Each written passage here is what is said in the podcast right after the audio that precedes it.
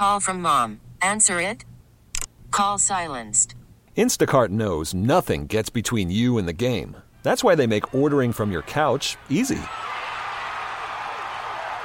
Stock up today and get all your groceries for the week delivered in as fast as 30 minutes without missing a minute of the game. You have 47 new voicemails. Download the app to get free delivery on your first three orders while supplies last. Minimum $10 per order. Additional terms apply. Hey, Rob Bradford here. I have set out on a mission with my good friends at FanDuel to prove what I have known for some time baseball isn't boring. Now I have a daily podcast to prove it with some of the most notable people in the baseball world screaming baseball isn't boring from the mountaintops or at least agreeing to come on our show. Players, managers, GMs, and yes, even the commissioner of baseball, Rob Manfred. It has been a constant wave of baseball's most powerful voices. So join the revolution. Subscribe and soak in Baseball Isn't Boring. Listen on your Audacy app or wherever you get your podcast. You'll be glad you did.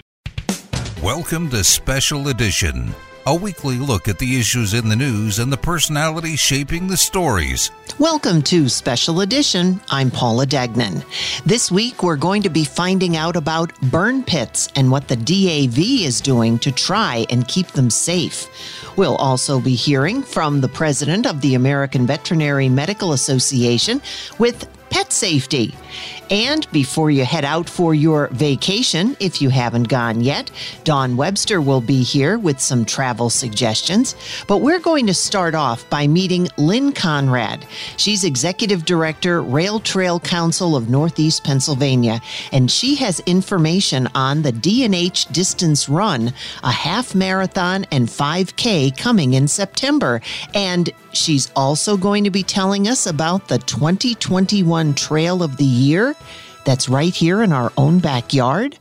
Lynn, welcome. Nice to have you here with us. And you are going to be telling us about a big upcoming event in September. But first, what is this that I'm hearing that right in our own backyard, we have Pennsylvania's 2021 Trail of the Year? Where is this? Yes. How about that? We were nominated and we won the uh, distinction of being Pennsylvania's Trail of the Year. And of course, it's right here in, oh, it's the, the eastern side of Susquehanna County. And we go into, start in Lackawanna County. It swings out into Wayne. So we uh, have a 38 mile trail that starts in Simpson, just above Carbondale. And at that point, it connects to the south to the Lackawanna River Heritage Trail.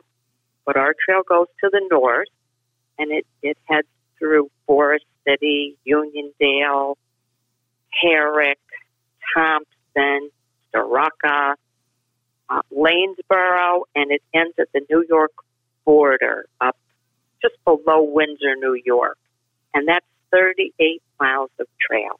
That's a lot of trail, and it's the DH Rail Trail, correct? Yes, D and H, which stands for Delaware and Hudson. Can you so give- when the railroad was built, it was meant to connect coal to the Delaware River and then over to the Hudson River. So that's why they, they named it that. And it was an active rail line at that point Yeah. in time, correct? It was an active rail line starting in 1870, and it closed down. They started taking up the rail about 1980, 81. And we purchased it from the railroad in 1991. I didn't realize that it had been undergoing all that and more because once you purchased it then what happened you mentioned that they started taking up the the rail but Right, you right. have done so many things Right. The rail was taken up right before we purchased it. And um, yes, it, it was sort of like in a bankruptcy corporation of the railroad. And it was studied, all the rail beds, you know, there's tons of rail beds in Northeast PA, to get coal, mostly anthracite coal, out of this region. And little by little, they all closed down. So the National Park Service did a study of which were the most feasible railroads to turn into recreational trails.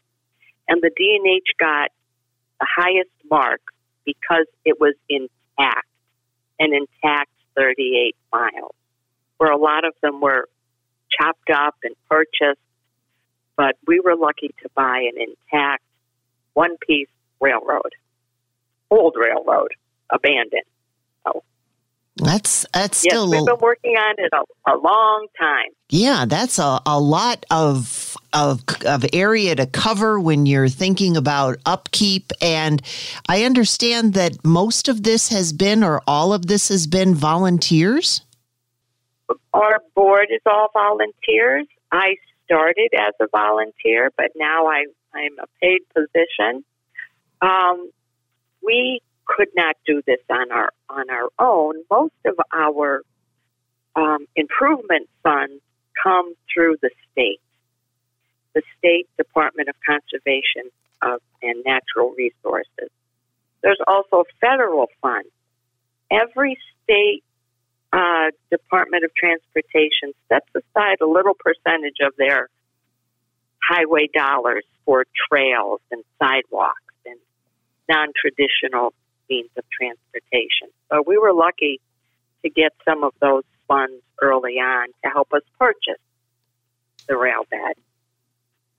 So it's always, I'm always grant writing. All, that's what most of the time.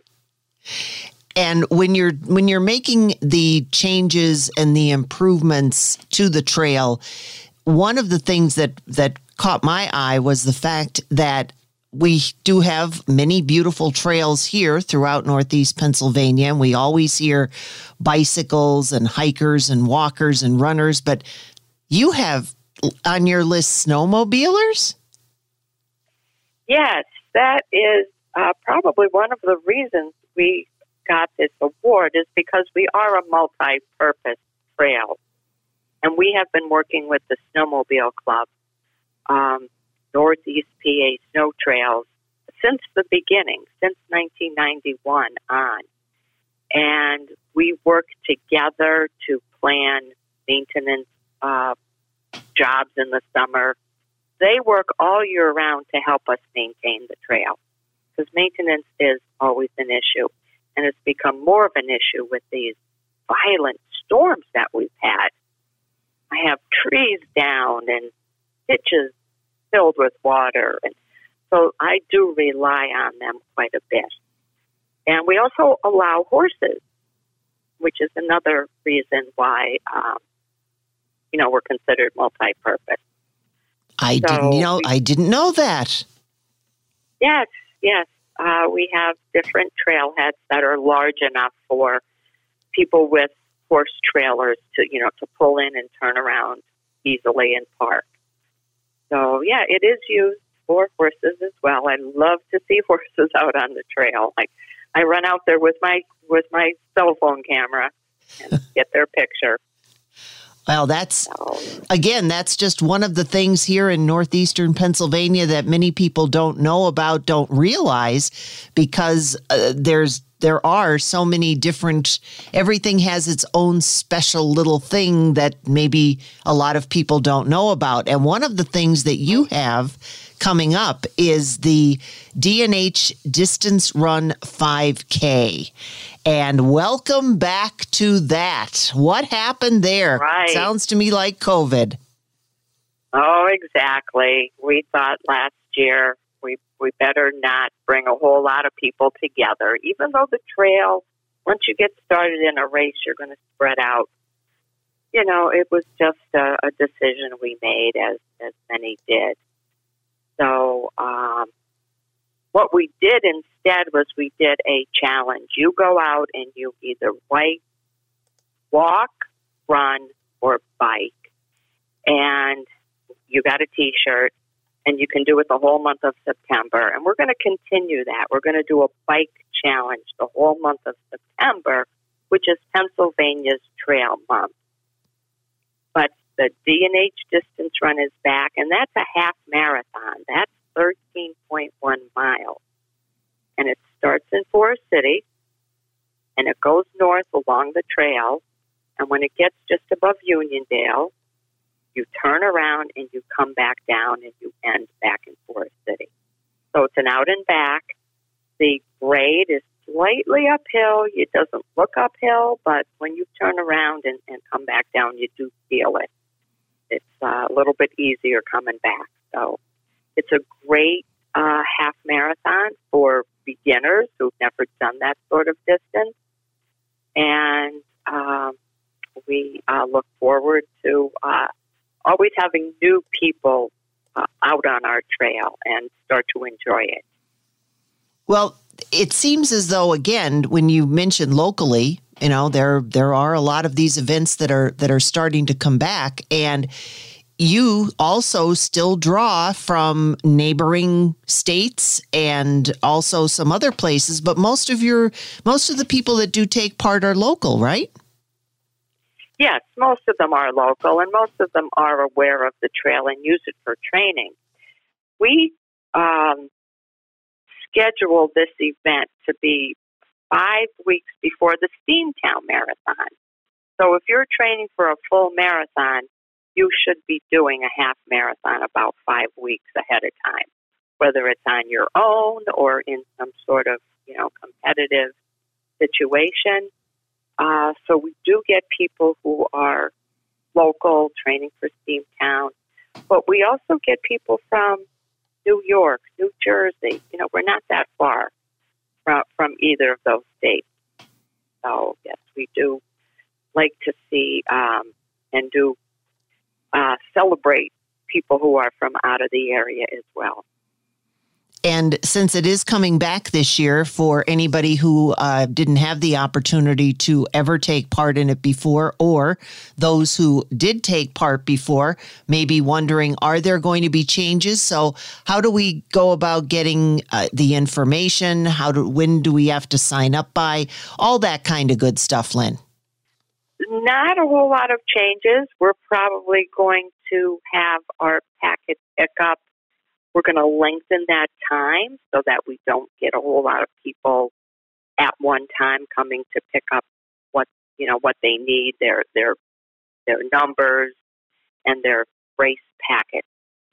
But right now you can sign up. You can either go to our website, which is NEPA Rail Trail with an S dot org. And right on our homepage is a link to get me registered. So they are our registration company that we're using. You can either register online that way or there will be a brochure on our website that you can download and, and just send it in. So at this point, uh, registration for the uh, half marathon is uh, $45, which is a bargain if you look at other races. And we would like to have that in our hand by August 16th. If not, you can show up the day of or even send it in later, but the price goes up. The price goes up to 60 And hopefully you'll get a shirt if you don't sign up in time. But to make sure you get a shirt, and of course it's going to have Pennsylvania Trail of the Year on it somewhere, um, we would like to see you signed up by August 16th. When people are getting interested in things that are happening up there, all, and you mentioned your website, is that also where they can find any certain events or anything like that? Yes, yes. Our website is pretty um, up date with events. We do have bike events, uh, hiking events. Um, we try to do a historical stroll type event. So, yes, all of our events are on there. There is a good map of the trail on there. We there's a way to contact us um, on our website, so you know you can send us any questions. You can become a member. Membership is voluntary, but it does help us to match some of our grants. Any grant to improve the trail requires a match of either 20% or 50%, up to 50%. So, yes, and a lot of the information about what our plans are. So, of our 38 miles of trail, 20 are improved. So, you can get on the trail in Carbondale and ride your bike or run or walk for 20 miles up and then 20 miles back down. So, that 40 miles is actually starting to attract people from out of the area. You know that they'll they'll drive here two or three hours to be able to, you know, kind of get out on the trail and spend the day. Our website is a great place to find out a lot of information. You mentioned improvements um, uh, have you been work? And of course, I know because of COVID, a lot of things have been slowed down. But what have you been doing during uh, COVID in order to in, make improvements on the trail that people who are regulars might just come across and say, "Oh, well, look at this." Right, right. Yes, we, you know, of course, continue to write grants and and try to get some projects done. Uh, most of our improvements have come in the in the southern half of the trail from Carbondale up 20 miles, which is Ararat, which is the high point of our trail in, in elevation. But now we're starting to work on the northern section of the trail, the section that's up by Susquehanna, Lanesboro. Um, the Starrucca Viaduct is up there, which is that railroad bridge built by the Erie Railroad of bluestone. There are 17 arches of bluestone that still carries a railroad across it, uh, an active railroad. We go under that Starrucca Viaduct. So that's the part of the trail that we're improving right now. We have three ramps that we're all working on at the same time to improve the surface, to improve the drainage, to put up signage. We're putting in a trailhead. We are putting in a pedestrian bridge where unfortunately a railroad bridge was taken out. We're putting in a new bridge um, across the Starrucca Creek. So the improvements are happening up in the northern section of trail that is so beautiful because it goes along the Starrucca Creek, it goes under the Starrucca Viaduct, and then it goes along the Susquehanna River. So it's it's completely it's kind of a different feeling up there, and we're excited to see that. All it's begun, but I'm imagining it won't be actually finished until next spring. So that'll be exciting.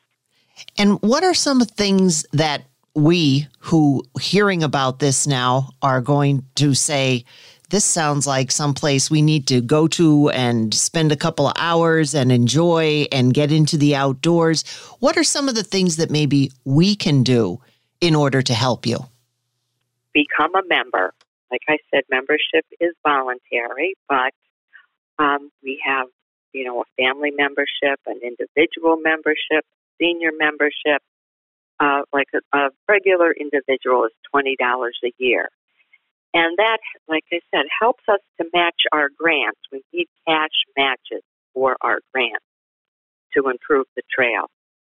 Um, with that, you'll you'll be more aware of what our plans are. We do a newsletter quarterly, and that gets sent out either by mail or by email.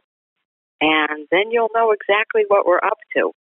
You can come visit us here at our office in Uniondale, which is right on the trail. You'll pick up a map. You'll, you know, you'll get the latest.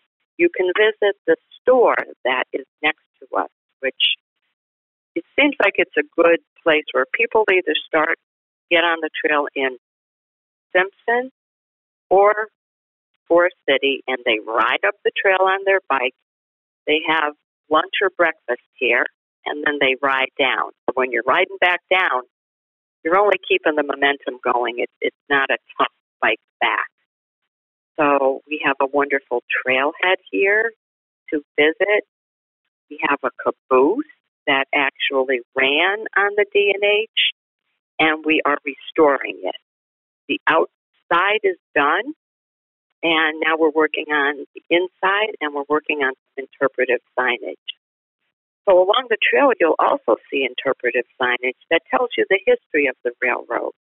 You'll see a bridge abutment and say, now why is there a bridge abutment here in the middle, uh, sitting on the trail with no bridge on it? We interpret that. So that's one of our goals is to keep the history of the railroad alive when you, you know, are riding your bike or walking on the trail. That's wonderful. And who said that you can't have education while you're out there Right. enjoying the outdoors and you don't even know you're doing it? right, right. well, tell us once Yeah. again, give us all the details, Lynn, about the uh, upcoming September. What is it? The date? We need that. We need how to get everybody involved. I'm just going to open up the microphone and let you go. Yes, the D&H distance run is back. It is our 12th annual. Did skip last year, and it's on September 12th. The race starts off at 9 o'clock. You can either sign up for the half marathon or you can sign up for a 5K, which will which will start at like 9:05. Once the half marathons are gone, we we have a 5K.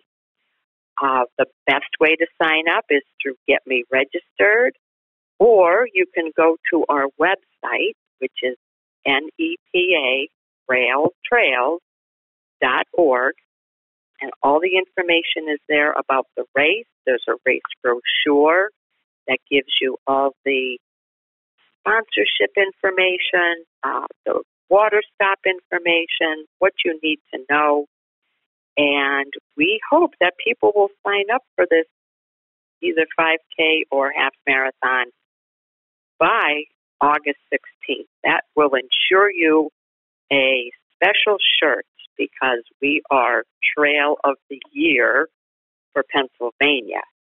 So we will have the D&H distance run and 5K shirt with the uh, Pennsylvania Trail of the Year logo. So hopefully people will sign up and get out here. And if not, just get out here and enjoy the trail. You can get on the trail in Carbondale, Simpson, Forest City. Come up here to Uniondale and stop at our office, and we'll give you all the information you need about the trail and our, our plans for the future. I'm going to start calling you the the mama of the trail of the year. there you go. The, the D&H Yes. Trail Mama. Excellent. I've been working for a long time, and we are very happy to so many people out enjoying the trail. You know, everybody says, well, how did COVID affect you? It actually got us more people out here. More people came to use the trail. We have trail counters. We had seen a 200% increase in trail use over the past year and a half. People know they can get out and they can be out in the outdoors in the fresh air and rarely see a whole lot of people. You just kind of pass a few people here and there. It's been wonderful. Thanks once again to Lynn Conrad, Executive Director, Rail Trail Council of Northeast Pennsylvania, with information on the D&H Distance Run. And if you would like to find out more, again, their website, nepa.railtrails.org. More special edition to come. Now on Special Edition, Dawn Webster, Advanced Practice Clinician Director with MedExpress, has travel safety suggestions. Dawn, there's still plenty of time left in the summer. People are still thinking about going places. And there's still, of course, that concern, though, with being safe. So, what kind of suggestions do you have for us today? Sure. So there are a ton of good resources on the CDC website. And there's still lots of health concerns other than COVID that people kind of aren't thinking about right now. So one of them that we haven't heard about for a while is Zika. So Zika is a virus spread by mosquito bites. And the biggest risk of Zika are for women that are pregnant or may become pregnant. Because if you have the Zika virus during pregnancy, it can actually cause birth defects. So um, the CDC does not recommend that women who are pregnant travel to any areas where there is Zika virus. And if you're going to, or if you have to for work, they recommend that you talk to your OB to see what you can do to help prevent it because there isn't a vaccine or treatment for it. And how would someone know they have it? Well, typically you don't know, and that's the problem. Um, you can have mild um, flu like symptoms, so chills, fatigue, aches, but really, unfortunately, it's not one of the ones that, you know, you get a rash or spots or, you know, something that you know for sure. So you have to have the blood work done. And really, there, there's no way to know if you if you don't have the symptoms unless you get screened by blood work. That seems to be a concern with a lot of different things, Dawn. There's so much crossover from one to another because a lot of the symptoms seem the same. Yes, most viruses cause very similar symptoms fevers, aches, um, sometimes just mild diffuse rash, vomiting. Um, and a lot of actually other diseases can cause it too, not just viruses. So, for example, um, malaria is another disease spread by mosquitoes, but this one's actually parasitic. It, it, actually spreads a parasite. And again, it can really affect pregnant women and they can actually transmit the parasite to the child while they're pregnant. So Another one that the CDC does not recommend that pregnant women go to are areas where there's malaria. And again, that's one of those things where you would assume that you know. Is there any way that you might be able to find out? Let's say you are going someplace, and it doesn't have to be exotic, but even if you're just thinking about maybe taking a trip to the shore, that you'd be able to find out if there are things in those particular areas that might not be in our area? Yes. So the CDC website has all kinds of maps and um, statistics of where they've seen these viruses, where it's been reported. So, yes, you can find all of that information on the CDC website. So, before you think about going, and not only if you're pregnant, but just if you're planning on going someplace, is it a good idea or is it necessary to maybe talk to your physician before you go and kind of get a heads up as to even as even something as simple as a tetanus shot? Yes, Yes, absolutely. So it's a wonderful idea. And the other thing that you can do when, you're at your your appointment with your family doctor is you can make sure you're up to date on your other shots so, for example, the measles vaccine. So, measles is still around. It's highly contagious. Um, it's spread through cough, sneezing. So, just like COVID and the flu, and this can also cause long term complications. So, this one's preventable. This one, you get your MMR when you're little, but unfortunately, it doesn't last forever. So, this one, you can get a booster shot. And a lot of times, what they'll do is they'll test you to see if you still have the titers, if you're still protected, and if not, they'll give you a booster. So yes, this is something that's a it's a great idea to talk to your family doctor about.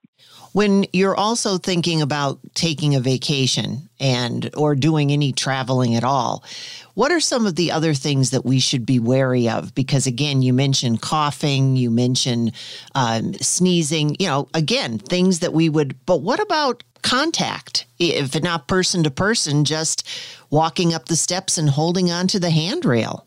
Sure, yes. So obviously, there are germs everywhere, which I feel like we all really started paying attention to once COVID kind of came out. Um, so yes, I mean, always keep hand sanitizer with you. Try to wash your hands as much as possible. If you do sneeze or blow your nose or cough, even if you're not wearing a mask and you, you do it in your arm like you're supposed to, make sure you use hand sanitizer or wash your hands afterward. And then you also have to remember to do it with the children too. So, you know, you can tell your kids, oh, you just need to go wash your hands. And sometimes they don't always do it. So it's good to kind of, you know, keep an eye on them, make sure they're really going in the bathroom, washing their hands or using the hand sanitizer. You're right. I think a lot of people have become much more vigilant when it comes to things like that. So, what are what are some of the other things that you'd like to leave our listeners with today if they are going to be traveling or even even as far as just traveling downtown to the store?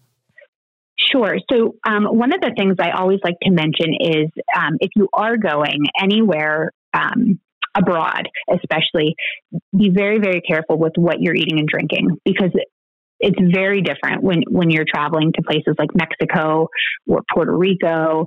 Um, you have to be very careful. And traveler's diarrhea, which is the most common travel related illness, though it's not serious, it can be. So typically people can recover from it very easy, but it can cause dehydration, which can make people very sick. So just be very careful um, with your food sources, with your drink sources. And then also, in terms of the things like Zika and malaria, um, use insect repellent. So, a lot of times, you know, you go to these resorts or even it, Florida or Louisiana, and, and, you're just not used to how many mosquitoes there are because we have them in Pennsylvania, but not nearly as many. And so you want to definitely make sure you're using an insect repellent that either has something like DEET in it or even some of the natural ones that have the oil of lemon or eucalyptus um, to prevent the bites because prevention really is best. And we can't forget safe pets. We're going to meet Dr. Douglas Kratt. He's the president of the American Veterinary Medical Association. Let's get going here because we love our animals. And I know we always want to do what's best for them. You know, summertime's a great time. We get out, we're more active, but you know, usually our pets um, or our dogs more specifically might be out in the backyard a little bit more. And people are gardening and, and doing things like that. So although we enjoy it, there are potentials for, for some problems out in the yard um, that that they can encounter.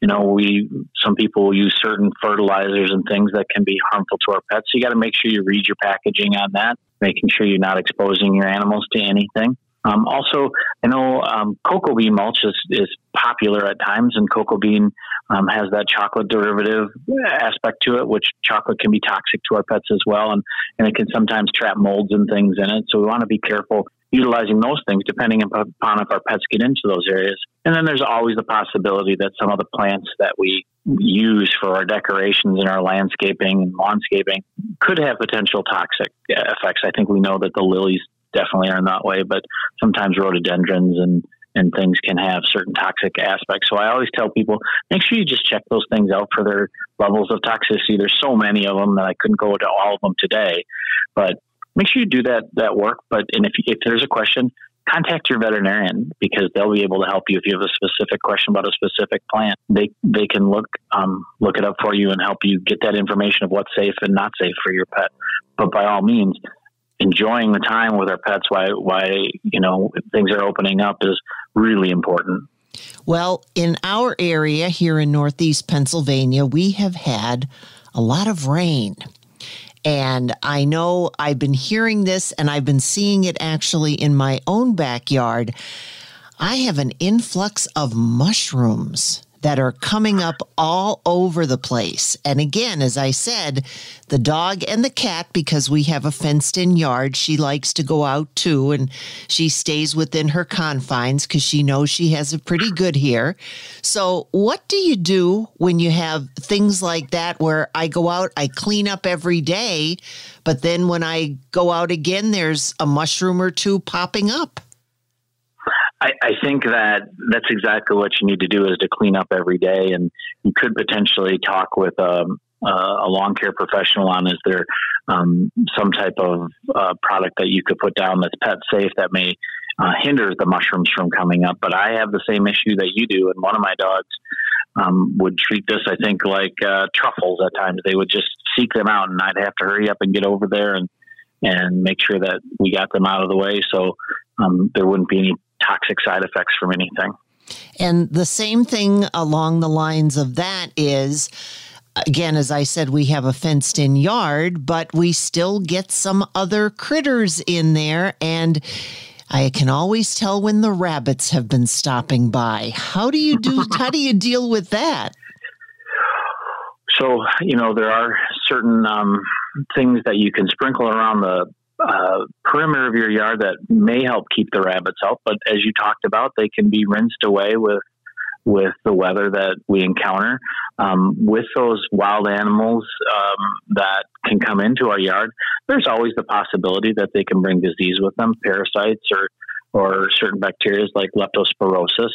Um, you know, so making sure that hey, well, and then don't forget they'll also bring some little critters with them like like fleas. Um, and, and and the ticks are this time of year, so making sure that you're having your pets protected from the parasites, but that they're also uh, um, protected with various immunizations or vaccines that are relevant to your area. And so, you know, the uh, the certain diseases are more prevalent in certain parts of the country than they are in other parts of the country. And so, always talking with your veterinarian to make sure that you guys can assess what what um, their lifestyles are. So, you know, a, a confined backyard is relatively safe location, but there are certain things that they're exposed to versus if the cat's exclusively an indoor cat or if the dogs and things get um, dogs or cats get to roam further, they can be exposed to more things as well. Uh, so making sure that you have these discussions and that your animal's properly immunized, its wellness care is taken care of, and that, that the parasite that you have some form of parasite control with them as well. When you're also talking, and again, we don't have this too much in our area, but um, where we would have to leave, but we do have things such as thunderstorms, we have fireworks, things like that that can make your pet uh, decide that they want to just run. And what do you do when it turns out that you do have a storm situation or fireworks that cause your pet to get very upset, is there anything that you can do to keep them safe? So there are. Um, first of all, it's obviously going to take a little bit of planning because when these things pop up, um, your pet's already anxious. So I always tell people, just as a good rule of thumb, try to keep an up to date photo of your pet. Make sure that their contact information on their tags and their microchip information is up to date, just in case they get so nervous and they run away and break your fence or whatever the answer may be. But then when these fireworks happen or the thunderstorms happen, there are various things that can do it. If it's possible, bring your animal to an intern, inter, inside room, put on the television or some music, maybe even just a little bit louder than normal. And so then they may not be able to hear the fireworks or they may not hear the thunder. Now, a lot of pets, though, can feel that pressure change when these storms come through. So that doesn't always work for them. then there's other things that you can try. Um, there are certain um, like uh, lycra shirts and things that you can put that your pet feels like they're being hugged, not too tight, but feeling hugged, and sometimes that works through it. And you know, as another alternative, again, talking with your veterinary team, there may be medications that can work for for certain parts of this, but we always try to go in a stepwise process um, to use the least amount of intervention that we can, that your pet's still happy, still healthy, not nervous, um, you know, so they're living their best life. So, what should you do if it turns out that your pet does get away? Of course, my first thought would be got to check that microchip so we have one of those. But are there things I know in our area we do have some groups that actually go out and can help you find a lost pet? But are there things, are there other things we can do? Contact your shelter, contact your veterinary clinic because frequently you have some sort of tag that may be associated with your veterinary clinic on your dog's um, uh, collar or your dog or cat's collar. Contact the microchip company to make sure your information is up to date with them because they may be trying to reach out to you. Um, uh, social media is, is, you know, there's some neighborhood social media things that you can post. Um, contact, um, again, I think I already said contact your shelter walk the neighborhood, see if you can have it, um, see if you can find your pet. Leave a little bit of food out by the back door, hopefully that they can make it there, and, and watching for them. Um, and then ask your neighbors and ask your friends in the neighborhood if they've seen your pet or, or how could, and if or if they'll go help you walk the neighborhood. Try to find try to find uh, Fido or Fluffy or Mia or Pookie scammer in my case. exactly. And give us a little bit of the of the background of the American Veterinary Medical Association. So the American Veterinary Medical Association is a national organization of veterinarians. We have 97,000 members um, working in various areas of animal and food advocacy. Um, we're also advocating for all levels of our profession, um, monitoring the educational levels on that aspect, but we are um, concerned about animal health and well being um, above and beyond all. Thanks once again to Dr. Douglas Kratt, President of the American Veterinary Medical Association, and also to Dawn Webster, Advanced Practice Clinician Director with MedExpress. Now, don't go away. When we come back, if you've never heard of burn pits, you're going to learn what they are and who's fighting to try and keep them safe on Special Edition. Welcome back to Special Edition. Now, Shane Liermann. He is the Deputy National Legislative Director for the DAV, and he is fighting for veterans and service members who have been exposed to burn pits. Shane, let's talk about something that I really didn't know anything about until this crossed my desk. Burn pits? Can you explain what that is? Yes, Paula.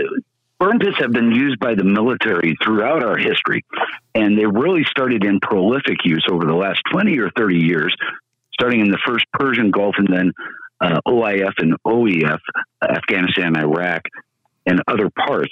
What it is, when the military needs to destroy or get rid of equipment and trash and garbage, they have to find a way to get rid of it or destroy it. So a lot of times they'll put them in huge piles set them on fire with jet fuel, and burn them.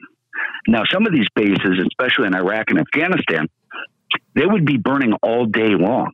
And to get a real sense of how big some of these burn pits were, think of your local high school football field covered in human waste, toxic chemicals, unused uh, ammunition, all variety of things, equipment, computers, electronics, burning all day long with jet fuel.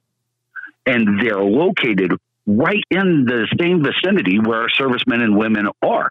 So a lot of times they're breathing this in in the morning during their time on the base, in the evening while they're sleeping, while they're having their meals throughout the day. They're constantly in these toxic fumes, the smoke and the chemicals, the entire time they're there. Wow. I never even knew of such thing existing. And when I think about even here at home, um, local ordinances, when you're burning leaves, that that can be a problem. Now, you are the Deputy National Legislative Director with the DAV. And again, thank you for your service. When when did this really become come to light and how did you get involved in this? Well, in 2007, DAV was the first organization really to realize that this was causing a huge problem. We we found the memorandum that talked about the toxins and the negative impacts it was having, and we've been pushing for legislation ever since that time. Uh, I'm a disabled veteran myself. I've been with DAV as a as an advocate for 23 years, and I've been helping veterans trying to get their benefits based on toxic exposures uh, including burn pits. So we've been in this fight for many years trying to make sure veterans get benefits in health care because unfortunately, VA does not automatically concede or recognize that the exposures to these burn pits and these toxins and chemicals are causing long term effects. So veterans are suffering sometimes in silence, without benefits, without access to VA health care in order to help them get through these respiratory conditions, everything from asthma to restrictive lung diseases to lung cancer, and a whole variety of other cancers veterans are developing. 3.5 million veterans have been estimated exposed. That's why we're in this fight to make sure they have access to these benefits that'll help save their lives, make their lives better, and at the same time alleviate some of the additional pain and suffering on their own families. Now, you mentioned Iraq, you mentioned Afghanistan. Do things like this exist on American soil? Not that I'm aware of it, not to any of these scales. The U.S. military and DOD, a law was passed in 2011 that they weren't allowed to use these in a lot, or excuse me, in 2009 to reduce the number of these around the world. And in 2011, a lot of them were shut down and, and used other means. However, there are currently nine active burn pits still throughout the world um, by DOD, by the Department of Defense. And who monitors them? Well, that is up to the Department of Defense since they're in foreign countries. There's active burn pits right now in Syria and in Egypt. So our men and women there are still being exposed to these burn pits. What are you hoping is going to come out of this? Or l- let's put it this way what path are you on in order to make changes in this? Well, we're at a historic moment right now, Paula. There are two major comprehensive toxic exposures bills in the House and the Senate. What these bills will do is they'll link some of these diseases and cancers to that exposure for these veterans and provide them a pathway to health care within the VA system. That's what we're trying to get accomplished. That's why this is such a great moment right now, is because nobody's ever attempted anything on this scale before, and we need everybody else to get involved, right? So if we can contact our senators and representatives and let them know these are issues for us. If you go to dav.org slash burn pits, we have a site there. You can learn more about these burn pits exposures and a link to take action to get your senators and representatives behind this so that we can negotiate it through Congress without any more delays and holdups so they can stop suffering by themselves and get the help they need. What would it require the VA to do then? If it, when it does hopefully get passed, what would the changes be? Well, there would be changes that would allow uh, direct access for health care for those exposed to burn pits with a disease or condition. Whether or not it's been recognized officially by the VA, what this law would do, those who've been exposed to these toxins and burn pits would get access to VA healthcare automatically. That is huge. What it would also do is lower some of the uh, thresholds or remove some of the barriers for them to get the benefits directly related for those diseases through the VA Benefits Administration. So it would do so many big things for veterans right now. And we're already 20 years in from Afghanistan, and we still don't have these links established. If we look back at Agent Orange in Vietnam, it's been over 50 years, and a lot of them are still fighting to get diseases recognized. That's why it's so important we push so hard now. Veterans should not have to wait decades to get access to benefits and health care on conditions related to their service. So, right now, are veterans who are being affected by this? Are they in a database where you're able to know where what happened to them happened and kind of correlate everything together? Uh, the va has created a airborne hazards and burn pit registry that veterans who were exposed to these can go in, log in, put in their healthcare information, and they can even get an examination for anything that's uh, they're suffering from can be put into this database to help them track who's been exposed and more importantly what the conditions are because tracking some of those diseases and conditions will help additional science and review to add more diseases that are related to these exposures shane before i have to let you go let our listeners know once again what you're trying to accomplish and how they can get involved in helping you do that. Thank you, Paul. We're trying to get the legislation that is currently in the House and the Senate passed through, put into law, so veterans don't have to suffer from their diseases related to burn pits and toxic exposures.